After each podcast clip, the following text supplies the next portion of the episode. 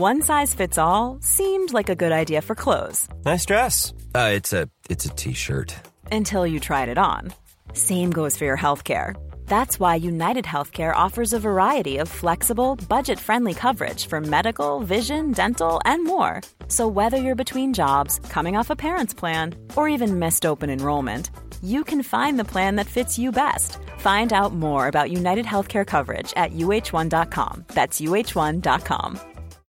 Since 2013, Bombas has donated over 100 million socks, underwear, and t shirts to those facing homelessness if we counted those on air, this ad would last over 1,157 days. But if we counted the time it takes to make a donation possible, it would take just a few clicks. Because every time you make a purchase, Bombas donates an item to someone who needs it.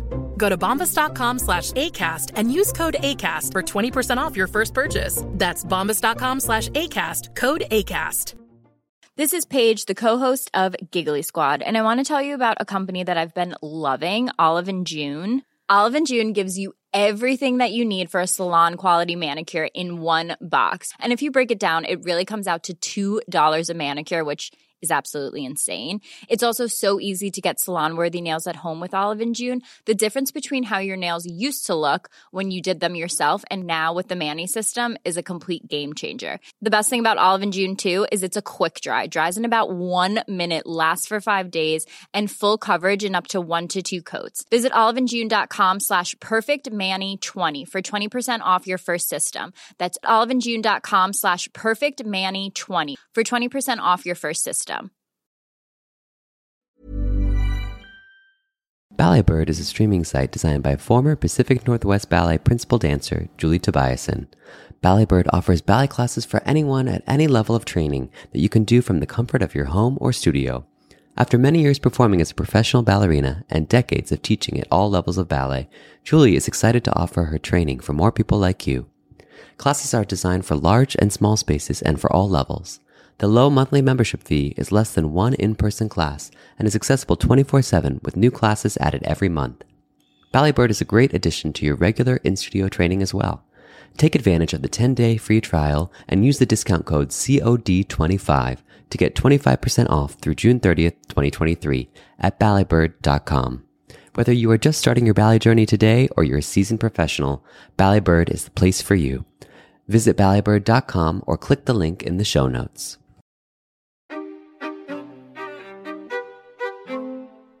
I'm Rebecca King Ferraro. And I'm Michael Sean Breeden, and you're listening to Conversations on Dance. Today on Conversations on Dance, we are joined by choreographer Justin Peck to discuss his new work for Houston Ballet, Under the Folding Sky.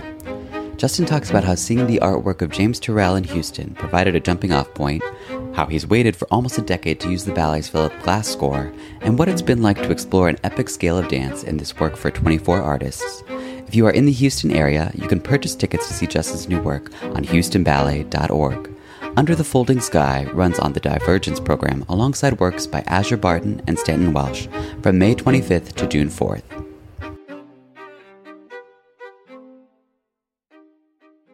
Justin, it's always a pleasure to have you on, but I'm particularly excited for this episode because while Rebecca and I have um, talked to artists of Houston Ballet a lot, uh, neither one of us have had the opportunity to see them live. And so my reference point is always to them. I'm always saying, well, Justin Peck is r- raving about you guys. And, you know, he's always, he's such a big fan of yours. So I would love to hear uh, just a little bit about the beginning of your relationship. Like what, what the first time you ever got to work with the dancers was.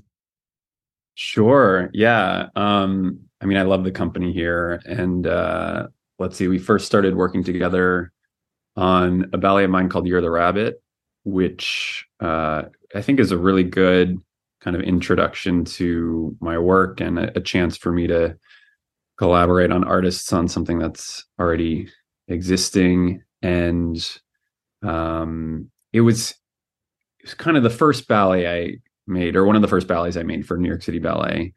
Um, and so it's it's kind of an important work um, for me. And uh, and so when when I first started a conversation with Stanton about um, working with the Houston Ballet, this was kind of a way in to um, to familiarize with the company and get a sense of who they are, and for them to get a sense of what my uh, movement is like and what my work is like. And it was just, yeah, it was a nice kind of like way to ease in. And I was super impressed with them. I work, I came to work with them a couple times on that uh, while it was being staged, and then um, leading into the performances. And yeah, I was just kind of blown away by many aspects of Houston Ballet. I think like it's uh, they they have a a phenomenal kind of bench of talent here. They have great um, uh, resources and support for dance, um, and I think that comes from the city at large. I think it's a city that uh, really values the arts, um, and you can feel that the communities here really support the arts, um, yeah. performing arts, the classical arts, the visual arts. That's all so much a part of um, Houston as a city, um, and it's like something we don't, we all don't realize unless you come here and you experience it. Mm-hmm. So, um, mm-hmm. so that's very true in regards to the ballet as well. And um, you know, they have beautiful, inspiring facilities here. Um, and I think maybe also the fact that Stanton Welch, the artistic director of the company here, is a choreographer and a dance maker in his own right. Um, there's an extra um, attention placed on uh, cultivating new work. Um, and it's something he understands firsthand. So he knows how to support that and how to kind of guide the company to support that as well. Mm-hmm. I wonder, um, as you're talking about Year of the Rabbit, for some of our listeners who are just audience members and aren't dancers, can you tell us what the process looks like for a ballet being staged that has art that's already in existence, and then you how you come into that part of it, and then versus something like this where you're making a full new work? How is your role different? Yeah, that's a good question. So, um, so with an existing work, the process um, starts with a stager or sometimes called a repetitor um, who is kind of responsible for bringing that ballet to life. So they actually go to the company and work with them first. Uh, they set all the choreography. They work with the dancers. They um, kind of get the ballet up on its feet. Um, and so that's actually like the um, most of the work that goes into it. So they're usually working with the company for several weeks on that. Um, and then if if I'm able to, I will come in um, once it once the ballet's up on its feet. I'll come in and work with the dancers on the details and share some uh, anecdotes or some thoughts behind the work, and just try and uh, sprinkle a little bit of magic uh, into the process as much as I can uh, leading into the, the piece going on stage and being performed. Um, so that's a really fun process, and um, and it's usually these these stagers or these repetitors are like scholars in the work, like they know it inside and out, and they have their systems for how they stage it, how they kind of archive the work, and um, and it's it's an art form that is quite social. And so it's it it's there there's this kind of like social back and forth um in how how the ballet is passed from one person to the next. So that's also a big um a big part of that process and for the repetitors and um who are staging the work. And um you know it's it's it's a an art form that goes from person to person. So uh, it's unique in that way. Yeah that's always what our old boss Edward Villella said. It has to be person to person. It's like it, it is unique in, in, among art forms in that way. Mm-hmm. Um, something I want to hear a little bit more about is what in particular makes you tick about the, the Houston Ballet artists because I was thinking about what we've heard from other choreographers who've worked with the company. And one thing that always comes up for them is acting. Like they're just fabulous actors, whereas the work that you do is typically plotless. So um, I'm imagining that there are other components to their artistic skill set that are, are making you, that are drawing you in.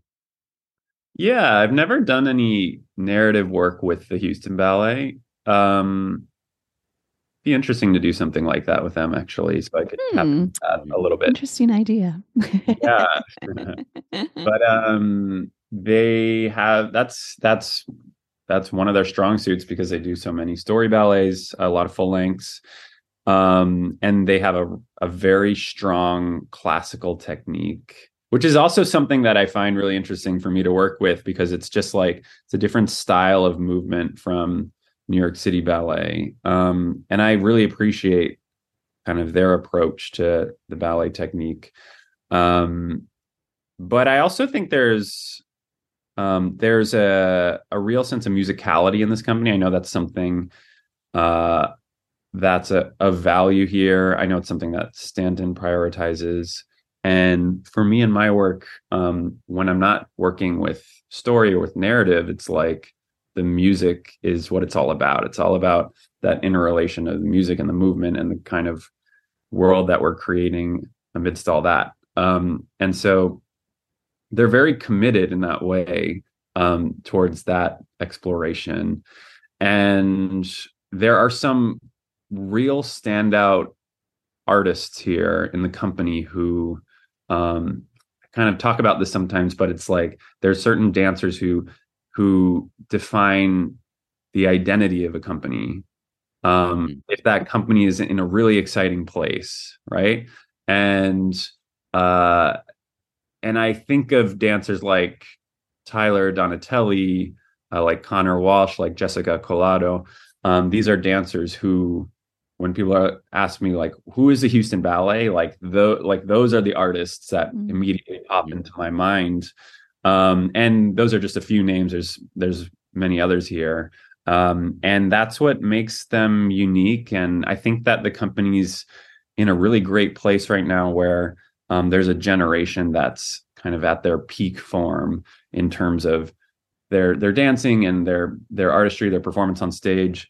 Um, and that's just like so exciting to get to um, participate in creatively. And it's um, it's something that doesn't last forever. There's always like an ebb and flow with companies where they kind of like have these these peak moments and then they you know they um, they kind of slope down and then they rebuild and maybe there's a new generation who kind of like comes up mm-hmm. and there's transitional phases as well um, and that's normal um, and you can i guess you can equate that to like um, like even with like sports and and like basketball teams how there's like mm-hmm. you know you you look at like the warriors and there's such a, there's such a um there's such a grace to how they play and they're they're these seasoned players right now who um are doing exceptional things and and that might sort of have its moment where that time will end and then the, sure. rebuilds so um so i think that's also a big part of these ballet companies and um and I guess just the the um the extraordinary level that is required to um to to perform and execute ballet and how fleeting that can be too. Mm-hmm. So you were mentioning um, how the artists of Houston Ballet, maybe their style is a little different from what you're used to at New York City Ballet. And so I wonder how that kind of changes your process. When you're at your home company at New York City Ballet, you probably you walk in and you know every dancer inside and out so well that you probably have such an idea of what you're going to do in the studio that day. How is that different when you're working with a company that you've worked with before, but you're not as intimately f- familiar with? And does that change kind of how you go into the studio each day and how you're maybe influenced by the dancers in front of you?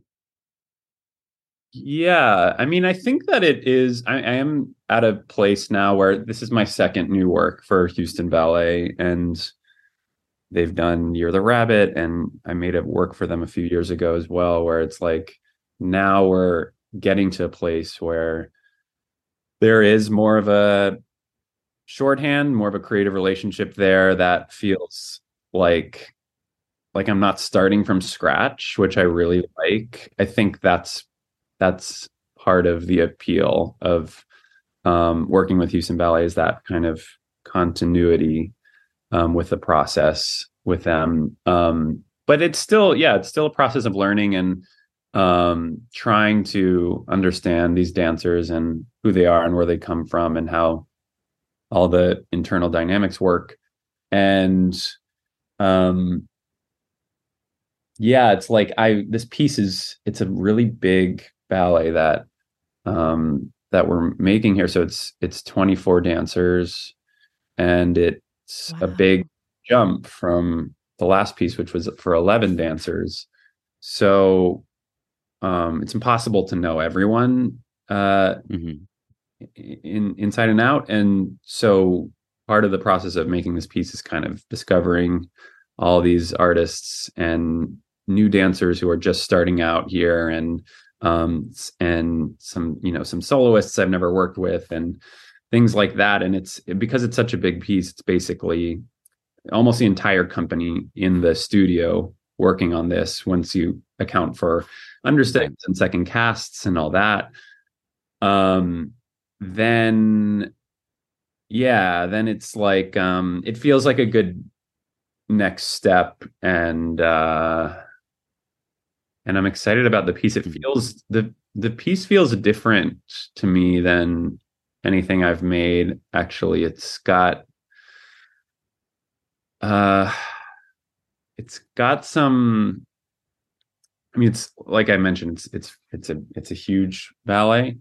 Um but some of the uh the group work is different from anything I've I've made. I I just I feel like it's it kind of revealed to me what it wanted to be as opposed to the other way around. So that's been like a nice part of the process as well.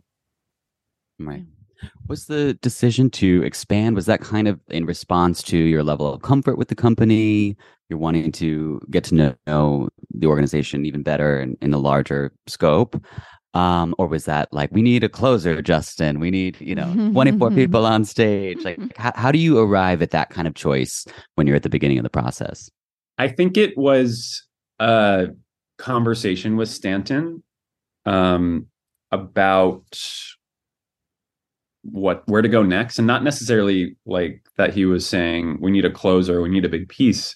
It was just mm-hmm. sort of like okay what's next and what feels like a, the right step um, for this next commission for Houston Ballet, and there, you know, we had several conversations about, you know, music selection and concept and what kind of piece and the scale of it and what sort of um, design elements would be included and how to sort of like grow from the last experience that we had together here.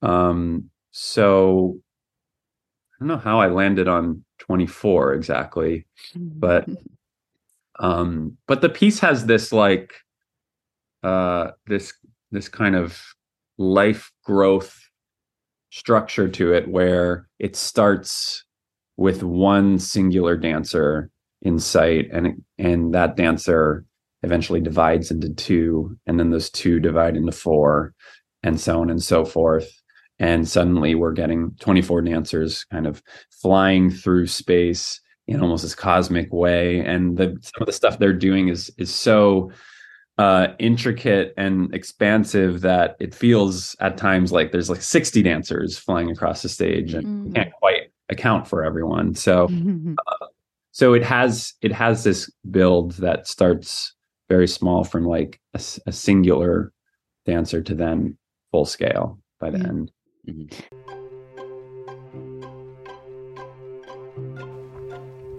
Energetiks are a sustainable Australian made brand that specialize in creating world class dancewear for the stars of tomorrow. Perform and feel your best at every stage of your dance journey in Energetiks premium high performance fabrics. See their entire range online at energetiks.com. That's E N E R G E T I K S.com. And for all listeners, there's a 20% discount on all Energetiks products using the code COD20 at the checkout, available until the end of September 2023. There's never been a faster or easier way to start your weight loss journey than with PlushCare. PlushCare accepts most insurance plans and gives you online access to board-certified physicians who can prescribe FDA-approved weight loss medications like Wegovy and Zepbound for those who qualify Take charge of your health and speak with a board certified physician about a weight loss plan that's right for you. Get started today at plushcare.com slash weight loss. That's plushcare.com slash weight loss. Plushcare.com slash weight loss. Since 2013, Bombas has donated over 100 million socks, underwear, and t shirts to those facing homelessness. If we counted those on air, this ad would last over 1,157 days. But if we counted the time it takes to make a donation possible, it would take just a few clicks. Because every time you make a purchase, Bombas donates an item to someone who needs it. Go to bombas.com slash ACAST and use code ACAST for 20% off your first purchase. That's bombas.com slash ACAST, code ACAST.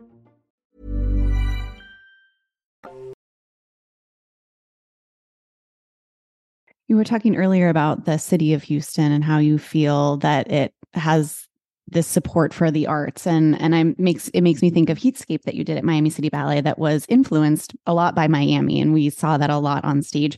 And so I wonder if there's any little bits and pieces of that in this work.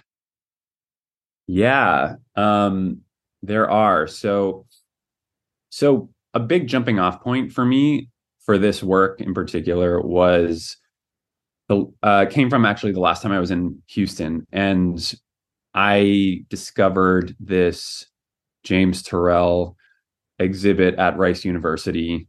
Um, and Turrell is known for um, his his use of light in a, a very novel way, and uh, th- this installation is is so beautiful. It's it's this kind of like border cutout um, facing up towards the sky, and you kind of lean back and you look at light projected onto this frame, and the um, the experience of the installation takes place only at sunrise and at sunset, and it's a, wow. a kind of forty minute experience where uh, Turrell creates this whole interplay with light, um, the light he creates against the changing light of the natural world, and it does really transcendent things to um, to your perception of you know depth depth perception and perception of color and of light.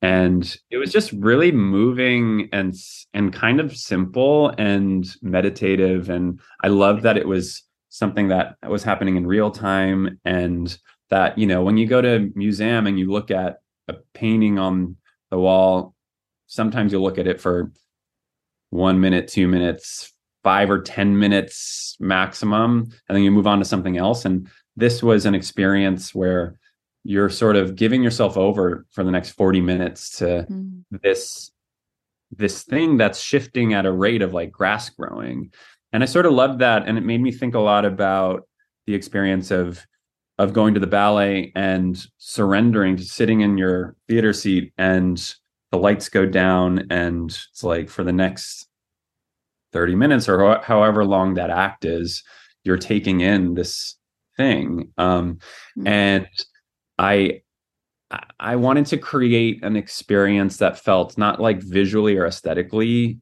reflective of the mm-hmm. Turrell, but but kind of conceptually um, inspired by that personal experience I felt here.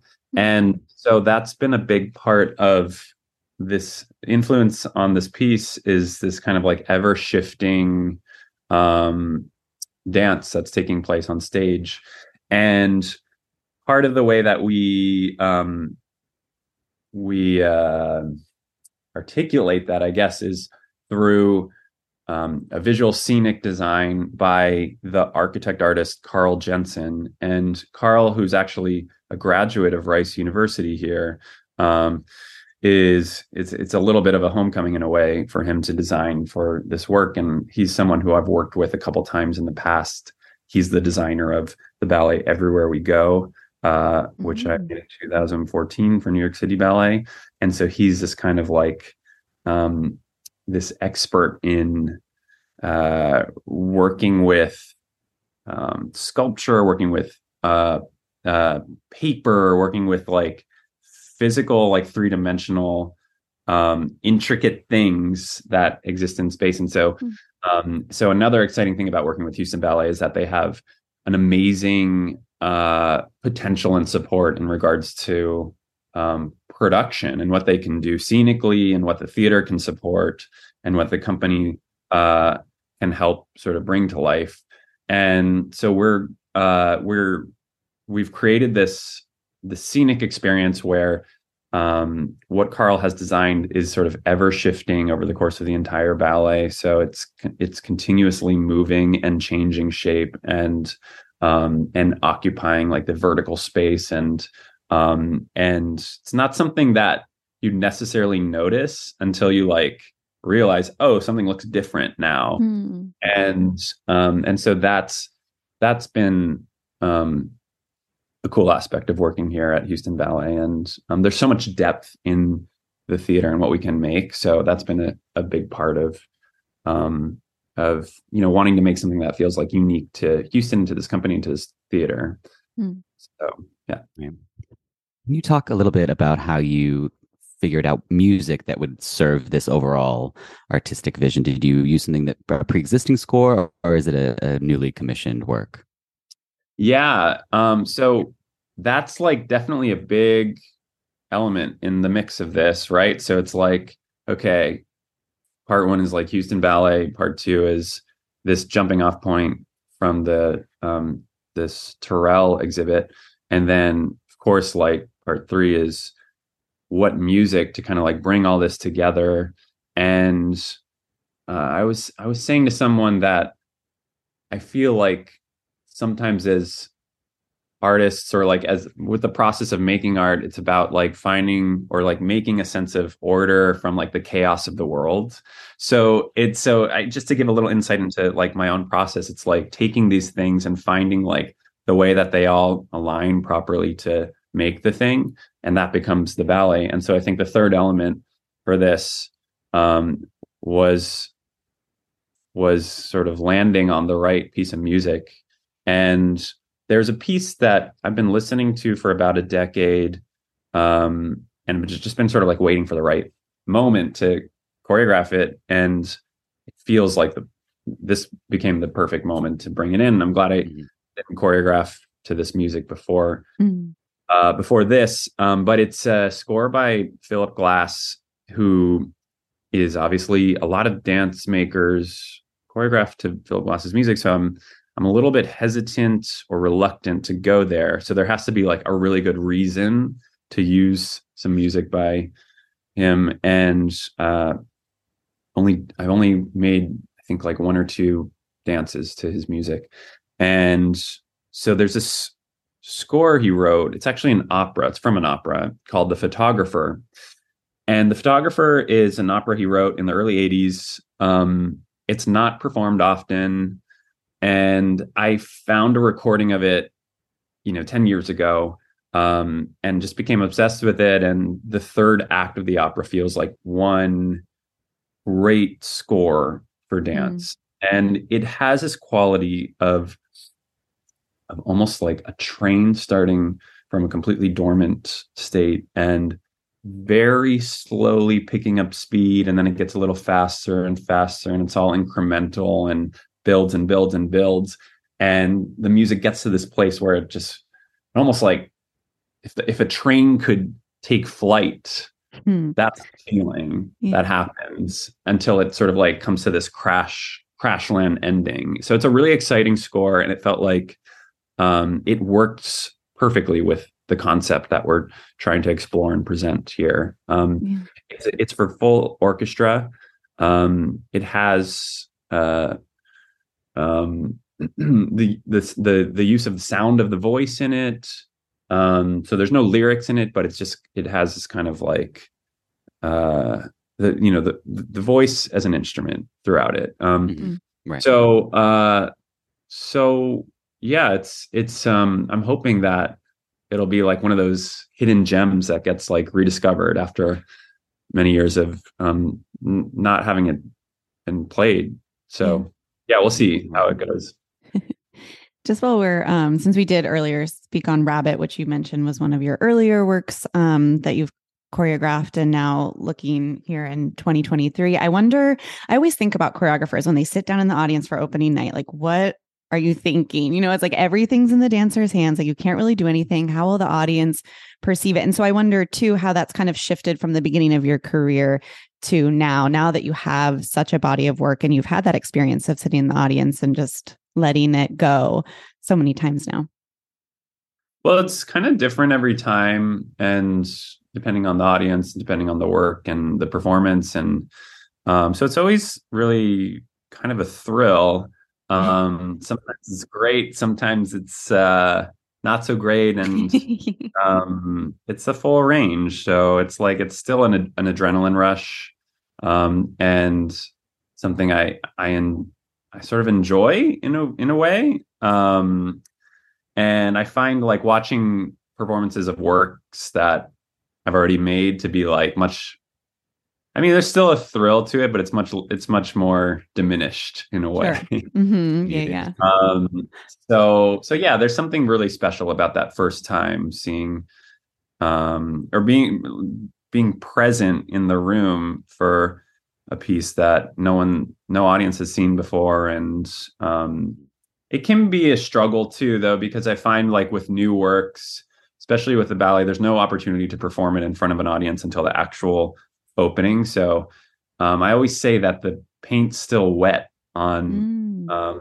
on the work and it usually takes like a full season for it to kind of like open up and breathe properly and for it to settle and um, like a fine wine yeah, I think there's something like that. And it's like uh, I just went back, I just flew back to see Copland dance episodes this past weekend. And that's like a good example of I remember the opening night. It was just so compressed and like coiled, and the energy was so high and the tempos were so fast. And now coming back and seeing it again, it's like it's settled in this really amazing way and it was just so um it was so moving to see the dancers like own it and kind of like know what it is now um so and that was also that also had kind of a thrill to it as well because russell Janzen ended up dancing last minute with mira Nadon. And so that that was like they've never danced together before. So it was the first first time on stage they were performing together. So it's kind of exciting in that way. Um, so yeah, I think like uh, we'll see how the first performance goes, and it, I'm sure it'll be a thrill, but it's also like it's not a full kind of representation of what that work will become i think well there's many opportunities for audience members to see it multiple times if they'd like it's running may 25th through june 4th so there's plenty of time to catch that ballet opening up i'm glad you brought up copland dance episodes because even just talking about this new work for Houston and it being this large scale work for 24 dancers and Copland is obviously very large as well. Is that something that you're just you're very interested now? You know, in the same way like uh, you know, a visual artist might be like, well, I'm in my like pointillism era. I'm just going to make all these pointillist works right now. Like are you just is this is is Justin in his like epic era, or is was that just a coincidence that those two works are kind of premiering or being made? You know, uh, in tandem yeah, with one another. I don't think of it that way. I mean, I think it is a little bit of a coincidence. And when I got here, I was like, oh no, like I'm another massive one. How am I going to do this? But luckily, you know, the influence of this this music and this these dancers and the place like this, it feels quite different from uh from the Copland. And I, I always love working with big groups. That's something that goes back to um, it was kind of a honestly it was a backlash to a lot of the new work i was seeing as a student where every time i would go to new york city ballet to see a, a world premiere it would be like eight dancers on stage or something like that and i was like why is and then i would see like on the same program like symphony in three movements by balanchine i was like there's so much potential with big groups like I think right. that's sort of where my interest in it came from. Mm. And um, and I love working with big groups and there's just so much uh yeah, like I said, so much potential with that. Um, but there's also like, you know, I think I'll probably um, take us a, a little break from that coming up. I think next year I'm just going to do a duet for New York City Ballet um, for two people, and I'm working on a show um, called Illinois right now that's premiering up at the Bard Fisher Center, and that's for a cast of twelve. So that's a little bit smaller, a little more intimate, and uh, and then a couple other things here and there. But um, but yeah, I think it's like it's also good to sort of take a little time to rest and get bored and sort of let mm-hmm. um, let the thoughts renew as well. Right. So, um, yeah. How does having to work on several projects simultaneously affect the artistic output. Because it's not like um, for either Copland or for this new work that you were able to just you know okay well, you know I make the work for three weeks and then we have a tech week and then we boom boom boom. You you are actually going back and forth between those two projects and I'm certain that there were other things. Obviously Illinois you were working on even if it's on the back burner. You know how do you what's the juggling process like and maybe some pros and cons to going back and forth rather than yeah. I, I, imagine if you were just there all the time it would be you'd be like driven insane by looking at the same thing every day. I, I think you kind of have to because these some of these projects require so much preparation so much time especially mm-hmm. if they're um, as I, as i'm uh, as i'm more interested in making work that's larger scale or like more epic in length and and in the arc of what it is um like these things just have longer gestation periods and like even talking about the copland which is like a an 80 minute evening um that was like years of preparation and mm-hmm. um and planning and the the i if I if I could talk a little bit about the process of making that, um, I pulled a lot from my experience working on the West Side Story film, um, particularly in how they organize and schedule and like plan for shooting the film. So so much of it is broken down into a very specific kind of schedule that works mm-hmm. in a mm. non-linear way uh, in relation to the story, and um, so much of it is storyboarded, is um, there's a there's there are there are exercises um, in kind of like how the film will kind of come to life through the camera eventually. Um, so that there's this constant like thought process and planning preparation that goes into um, actually filming the movie. And i think for the copland i i embarked upon a similar process where um, i created a kind of full arc of this piece um, you know, it, it, actually incorporates four different scores by Aaron Copland, but I wanted it to have this sort of seamless feel through the dance that we were um, creating in relation to that. And so, um, so there are dancers who have arcs that start, you know, with the in the first piece and end in the fourth piece, and um, and a lot of that was uh, sort of like dreaming on and structuring out what that would be. And then once we get into the process of working with dancers, it's like, okay, let me zoom into this like 30 second variation for Megan Fairchild that comes mm-hmm.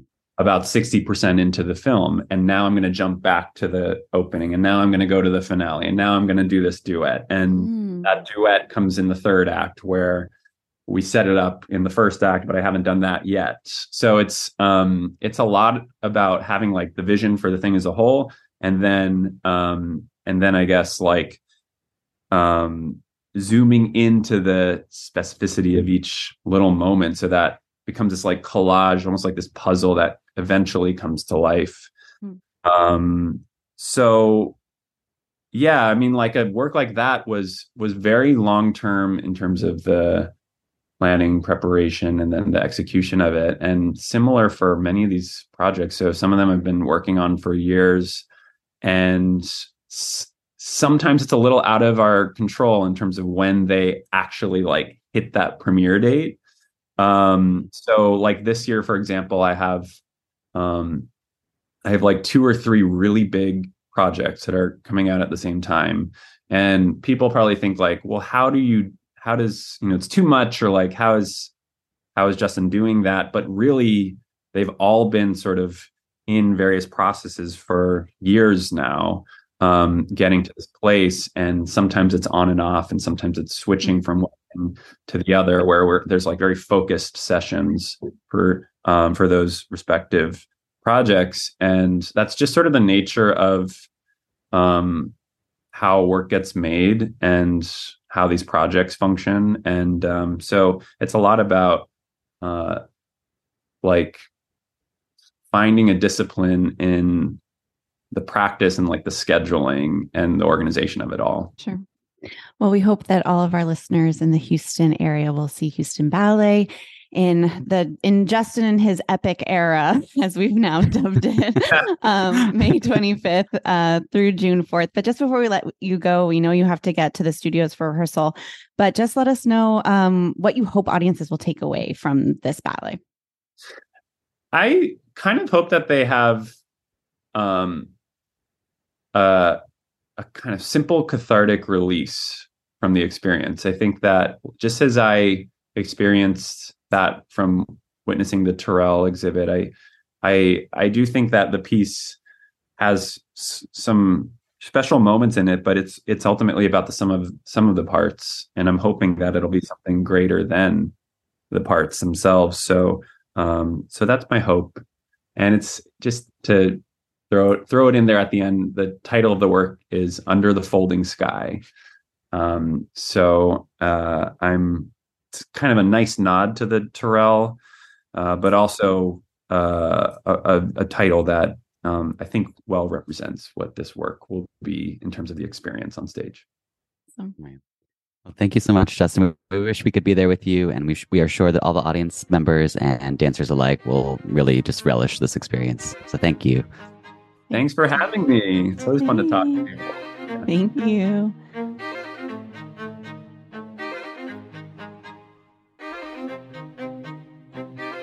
Conversations on Dance is part of the ACAST Creator Network. For more information, visit conversationsondancepod.pod.com.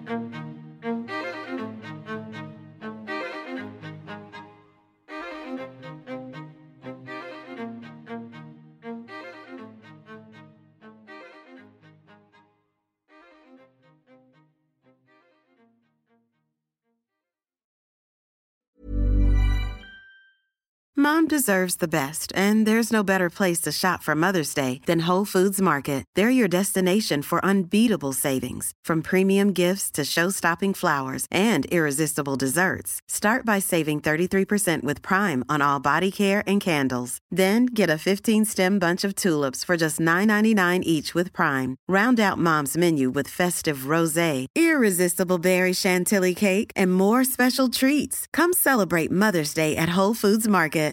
Imagine the softest sheets you've ever felt. Now imagine them getting even softer over time. That's what you'll feel with Boll and Branch's organic cotton sheets. In a recent customer survey, 96% replied that Bowl and Branch sheets get softer with every wash. Start getting your best night's sleep in these sheets that get softer and softer for years to come. Try their sheets with a 30-night guarantee. Plus, get 15% off your first order at bollandbranch.com. Code BUTTERY. Exclusions apply. See site for details.